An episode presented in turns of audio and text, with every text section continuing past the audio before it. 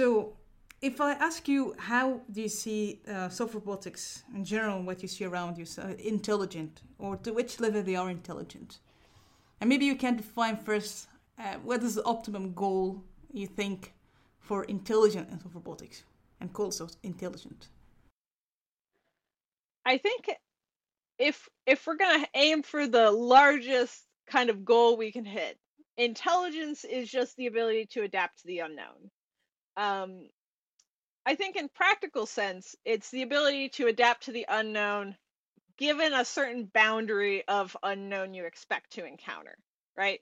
Uh, this is the sort of thing of if I'm if I'm walking through a forest, I expect to see trees. I might not know exactly what the trees look like, but I expect to see trees. Um, and maybe you know maybe something unexpected will happen.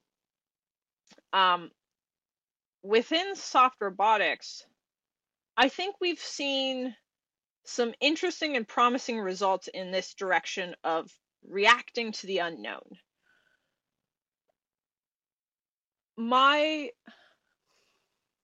my take right now and this is this is looking introspectively as well is that a lot of what we're finding is uh, kind of passive responses and uh, underlying behaviors within materials.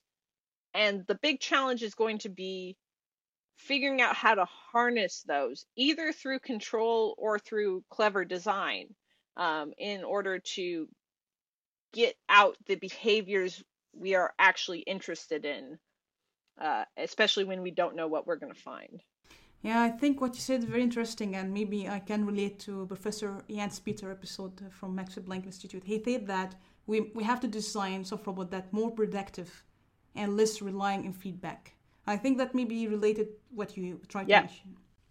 Yeah, and uh, I don't know what you think maybe is a challenge in, in that case if you want to design predictive soft robotics and less relying on feedback. What could be challenging here?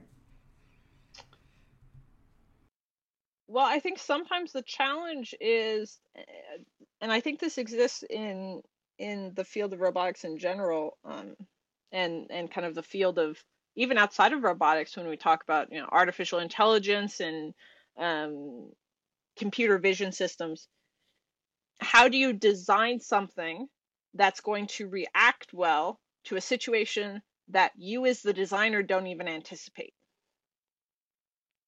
That that is a question that's larger than the field of soft robotics. It's it's across a lot of engineering disciplines right now, um, and I think that I think that uh, I anticipate we will have some realization uh, in that kind of area uh, coming out of one of those fields uh, that may permeate across across the different fields that are concerned with this. Um, that's not to say that we should be waiting on our heels for something to come. Uh, I think we can, you know, start to push in this direction by creating creating uh, soft materials, creating responsive structures, um, and doing tests where we put robots into situations where we don't know what's going to happen and see how they respond. That's uh, really super interesting uh, research line to be investigated. Yeah.